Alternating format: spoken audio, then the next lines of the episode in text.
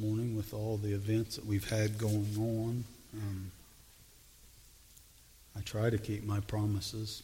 I'm not guaranteeing it. Um, but we're in the book of Romans again this morning. Um, this is message number six. Um, I, I, started to entitle it God Tears Down Our Playhouses, but I'll leave it at God Will Judge You and Me. God will judge you and me. Michael last week was in the first uh, 10 or 11 verses of the book of Romans, chapter 2, and uh, I will go back to two of those verses because it's actually the, the, the message that is in chapter 12 through 16, um, where we'll touch this morning. But the theme of Romans chapter 2, if you look at it very much, it's God will judge self righteous and religious people. God will judge self righteous and religious people. Religious people and self righteous people, the so called good people, need to know that they need a Savior also. How many times have you heard someone say after someone in their family or someone they knew passed away, he or she, you'll hear this statement prelude that, that death, they were a good person. They were a good person. And sometimes that statement is asserting based on they are a good person they merited heaven. Paul, here in chapter 2, takes that theology away from us and inserts the fact that they need a Savior also. He uses three principles, and I, like I said, I'm going to be very quick this morning. I'll talk fast and you listen fast because this will go by quickly he uses three simple principles here to show us how God judges sin, or maybe better said, God's decision, how God's decision, you know, how He made that decision that we need a Savior, even as self righteous, good people, or religious people. I'm going to go back into Michael's text of last week and look for principle number one and it's found in verse 2 of, of that text. And, and it shows us God judges according to truth. God doesn't look at us upon our standards. Uh, they're a good person. That's not the standard that God looks at us through. He judges us according to truth. Chapter 2, verse 2, he says, But we know that the judgment of God is according to truth against those who practice such things. I'm not going to go back and read what practice such things are, but it's all that list of sin that was discussed in chapter 1 and in the beginning of chapter 2. So God judges us according to truth. Church members and if you're a church member, I'm not being critical. I, I, that's our desire as everybody becomes a member of a church, if not here somewhere where you can be happy. But church members who live in a make believe world would, um, uh, would or do not want to hear the truth of the gospel because they want to hold the merit of salvation based on their good works or they're a good person. They don't want to hear the truth that the gospel is needed in their life. The belief of Christ died, was buried, and raised again for them in order to go to heaven. We, you know, all people, all people, and that's a big statement when you think about all people, the human race worldwide, have an inherent knowledge the judgment of God is coming on their life. Um, and, and we, re- we read that last week that God will perform judgment with, you know, of, without partiality or prejudice. So it's not just we have an inherent nature, according to the scripture, that, you know, there's a judgment of God is coming. It's also without race, color, or creed, and God is not prejudiced nor is he partial. All people, get that, big circumference, all people worldwide. Uh, I don't care what the nationality, what the color, what the race. All people have this inherent knowledge. And self righteous people either do one of two things, as do religious. They dread the judgment of God that is coming or they deny it. And yet, Paul is not teaching in this scripture that salvation is by character or good deeds.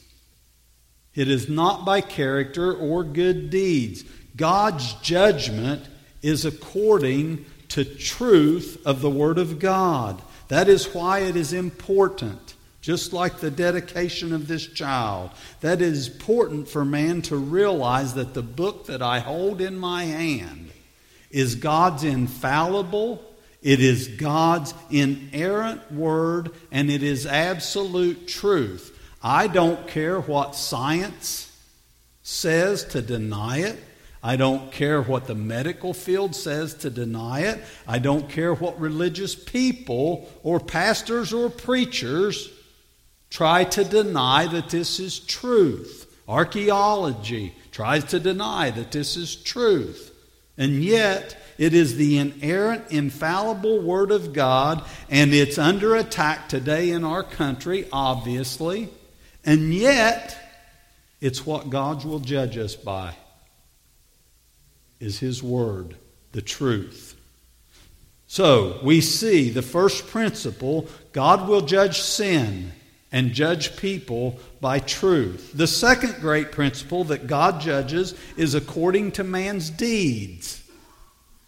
Romans 2, chapter 6 says, The judgment of God who will render to each one, each one of these all people, will be rendered according to his deeds. This is explaining another basic principle that God judges us according to our deeds, just as He judges us according to truth.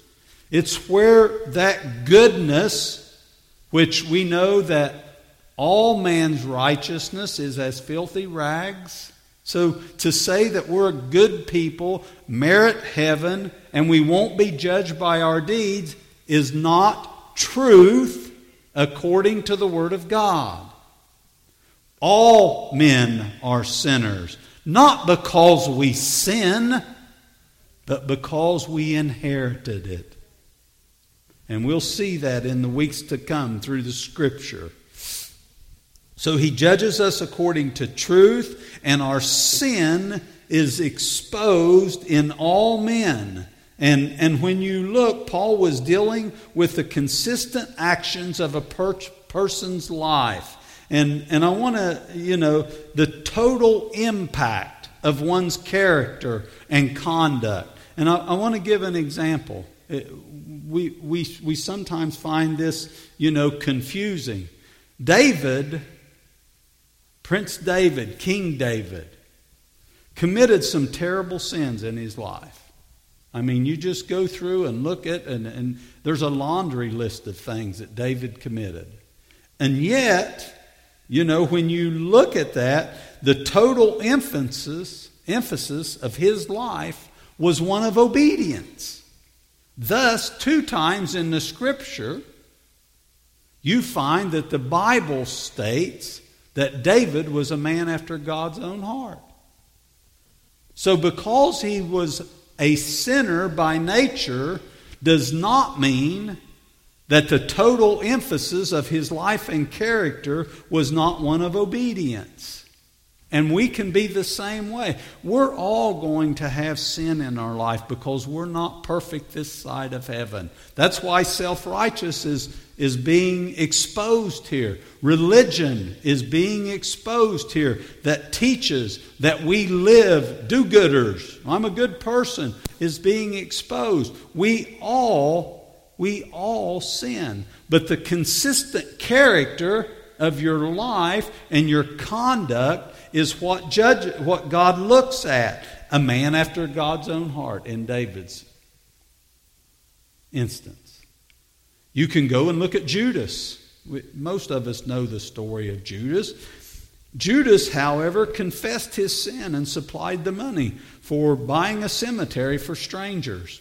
He had a good deed. And yet, the total emphasis that we find in the scripture of Judas's life was one of disobedience and unbelief. So, acts, acts of, and deeds of our good nature or bad, it's the, not that what makes the determining factor, it's the consistency of your entire life. I don't know of one person that could say to me, I've never sinned with a straight face and honesty. So, if God is judging us according to the truth of the Word of God, and He is judging us according to our deeds, the, the fact that, you know, you, you look and, and when you see that, he measured also the deeds of the Jews who were rigorously, uh, I mean, they were obsessed to obey the law. And yet, he found them to be wicked as much as Gentiles, us, Gentiles. And please keep in mind that what is written for back then still applies to us today. And when you look at it from that, the, you know, from the fact that they honored the Sabbath or they kept aspects of the law, uh, he found them guilty. And they, he did not change the fact that their consistent daily life was one of disobedience toward God and that they need a Savior. And when you look at us today, we can have deeds that are good. We can have aspects of our life where we can say, well, that was a good thing somebody did. But that's not how we'll be judged. According to our deeds, we're going to be judged, as we'll see later on in this passage, according to the gospel and need of a Savior. The third aspect and the third principle that God judges is according to the secrets of men. Now, this is where it gets interesting, and to be quite honest with you, it becomes prickly to us. God judges us according to the secrets of men. We find this in our text today. And, and God did not give the law. First of all, realize that the law of Moses, you go back in the Old Testament, it was not given to Gentiles. It's not us. It's not what we're going to be judged by. And so they would, you know, they would not be judged, Gentiles, us, would not be judged by the law. Actually, in this passage, you'll find that the Gentiles had the works of the law written on their hearts. Let's read Romans chapter 2, verses 6, 12 through 16. See if we can dissect this a little bit and then we'll close. For as many as have sinned without the law will also perish without the law. That pretty much speaks for itself. The law wasn't written for us. And as many as have sinned in the law will be judged by the law. Talking about the difference between Jews and Gentiles. For not the hearers of the law are just in the sight of God, but the doers of the law will be justified.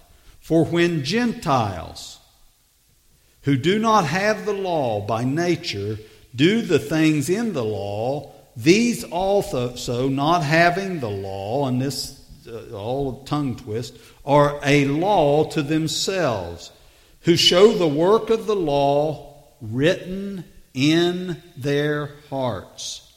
What's he saying? He clarifies. Their conscience also bearing witness, and between themselves their thoughts accusing or else excusing them. He's talking about our conscience.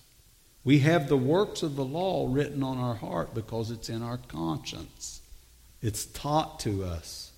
In the day when God will judge the secrets of men, not by the law, not by our deeds, not by our truth, but will judge them what? According to my gospel. Wherever you go, you go anywhere around the world, and you will find people with an inner sense of right and wrong. That's what Paul said here, our conscience. You don't have to teach your kids to, to lie, cheat, and steal. Why? Because it's their nature. I've had mine stand and watch them, and they know I'm watching them, and I say, Why did you do I didn't do that. That's their nature. And yet they know it's wrong because of their conscience. You don't have to teach Billy or, or you don't have to teach Grady not to bite someone. He knows that's wrong when he does it. They know that. They understand that because it's in their conscience what's right and what's wrong. And that's what Paul is saying here. So whenever you find in all, all everywhere, you find people with an inner sense of right and wrong, an inner judge, so to speak, our conscience. And you will find among all, all cultures this sense of sin, a fear of judgment. But there's also an attempt to atone for sin and appease whatever gods, little g, whatever gods they fear. That's why all these different, different religions, they're trying to appease their conscience for, and judgment for what they know to be sin.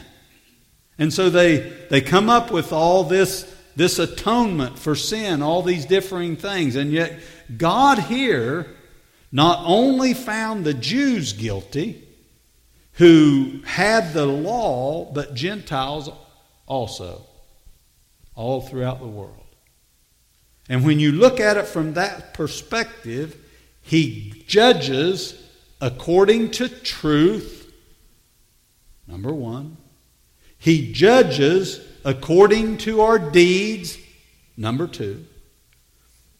And he judges according to the secrets of the heart. Now, here's what's interesting God and God alone sees in a man's heart.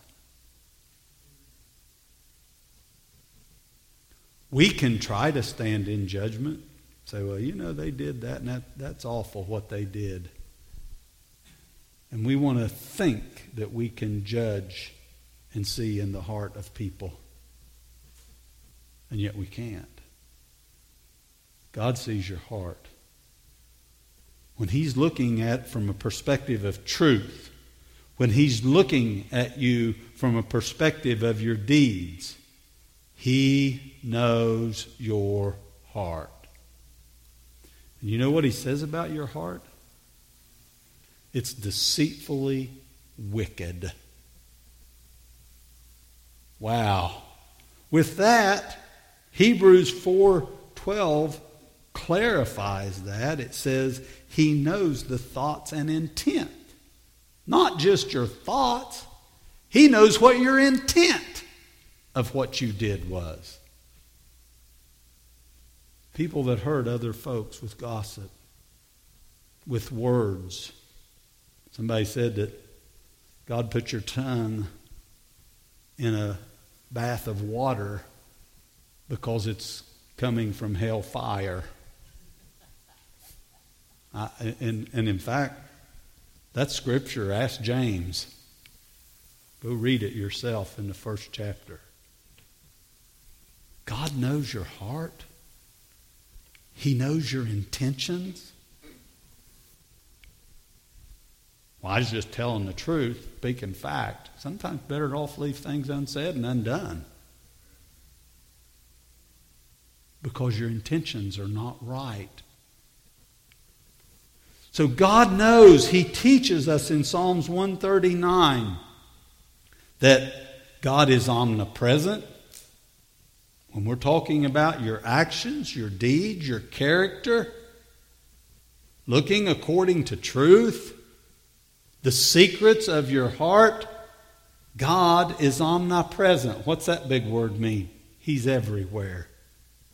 He goes on to say, Where can I hide from the Lord? And he answers his own question nowhere. When you look at the, the majesty of God and realize that we can't hide nothing from Him, we're fooling ourselves in thinking that, well, He didn't see that. Because not only is God everywhere, He also is omniscient. He knows everything. I'm glad my parents wasn't that way.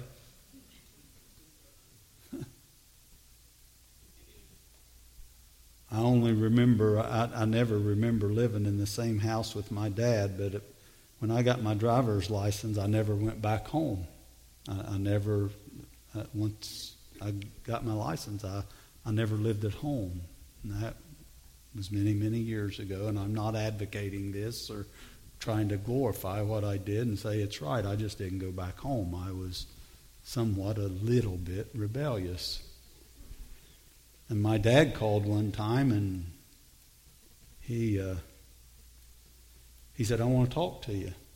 And I'd never lived in the same house with my dad. I, I don't even I, I, I, don't remember any discipline, him ever giving me any instruction in the right things to do, or, you know, he was had remarried and had, and he had this. You parked at the kind of at the foot of a grade here. There's four or five parking spots. You walked up a sidewalk about to where the first car I can see out there is parked in the parking lot. And as I started up the sidewalk, he started down. I was about 16 or so. And he met me halfway.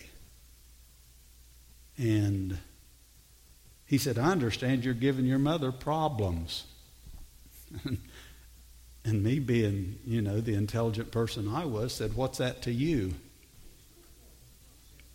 That's the last thing I remember. he knocked me cold as a wedge right there. Boing. Next thing I remember, he's standing over me pouring water on me. And instead of getting up, I crawled backwards to get to, out of arm's length because I knew what might come next. And we had a conversation there that, to be honest with you, I never lived up to my part of that I told him I would do. But I say all of that to say that my parents didn't know everything. My parents were not everywhere, but God is. And not only is God everywhere and He knows everything, He's all powerful. He's omnipotent to deal with it in our lives. And someday, someday, even Christians are going to stand before God for their works at the, at the, at the Bema seat of Christ. It's very important that we realize as Christians, even as Christians, that we can't hide our actions from God and our deeds. Yes, you're forgiven. Yes, heaven is your home, and you ought to be thankful for that if you've put your faith and trust in Christ. But our actions and our works will be judged someday. I want you to notice in closing it is possible, it is possible for you to be guilty even though no one saw you commit your sin. Why? Because God's omnipresent, He's omnipotent, and He's omniscient. There's enough subject matter within this text that I could go on forever. But to simplify, what, what Paul is saying in these four verses and the two of, out of last week's text is self righteousness and religion is being rebutted in these passages. And, and I want you to notice what it comes down to. He says, according to my gospel. It, it's really oversimplifying it to say that Jews as well as Christians are guilty of self righteousness and that outward and actions and deeds and asserting righteousness before God according to our works. But we're all going to be judged according to the gospel. And Christians make this mistake about deeds and actions just as well as, as Jews and other folks that are considering themselves religious and self righteous. I'll give you an example. We make that mistake in reference to baptism or to the Lord's Supper or to church membership. You know, when, when it, it, they're the most common ones, I guess, because what really happens is we think because I've been baptized, you know, you'll hear someone, well, they were baptized. So, baptism's not the standard by which God's going to allow us into heaven someday to spend eternity. Well, they, they took the Lord's Supper, I remember as a kid. My Lutheran brethren would be first one guilty to tell us that. Well, they, because they do it every service almost. You know, well, they took the Lord's Supper. And we think that that's justification by our deeds. Well, I was a, they was a member at such and such their entire life. And yet Paul says here, according to the gospel. So those under the law look forward to the Messiah, and we under grace look back at what the Messiah did. And we'll see that in other passages that Paul speaks about as we go on through these chapters. Baptisms, the Lord's Supper, church membership, good, right things to do. We encourage everybody that's trusted Christ, you ought to get baptized. Why? Because it's an outward showing of an inward act. And if you haven't done it, get with myself or Michael. We take care of that. Everybody ought to take the Lord's Supper, and we intend to do it during the month of June is, is with, with all precautions. The Lord's Supper is an important thing for you to remember remind you of the blood of Christ that was spilt for your sins. And, and, and church membership, it's a right and good thing. Everybody needs to be in a place where they can be held accountable and where they have community in the time of need. Because everybody needs community. And yet, it's faith believing in the gospel that is accounted to you for righteousness. The blood of Christ being applied is our redemption. The gospel, Paul says, and God will judge self righteousness and religious people according to the gospel of whether or not they have believed and trusted Christ. Uh, and, and man, don't, don't take for granted these children that trust Christ as their Savior.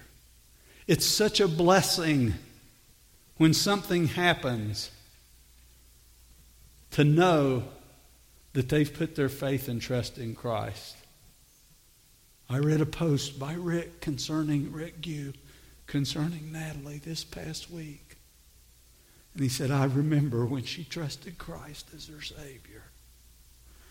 You want to know what comfort is in a time of loss? That's comfort. That's comfort. Yeah, they may depart from it and they may be out in the world and do some things that folks are not proud of. The enemy may have some gains in their life, but to know that your child has trusted Christ and put their faith in Jesus is a big deal. It's a big deal. And Paul says, we'll be judged according to truth. We'll be judged in our sins according to our deeds. We'll be judged according to the secrets of our heart. But your righteousness is merited based on your acceptance of the gospel of Christ. That's all of that in a nutshell. God will judge religious and self righteous people for salvation according to the gospel. It is his standard of acceptance, not ours, that matters. Let's stand.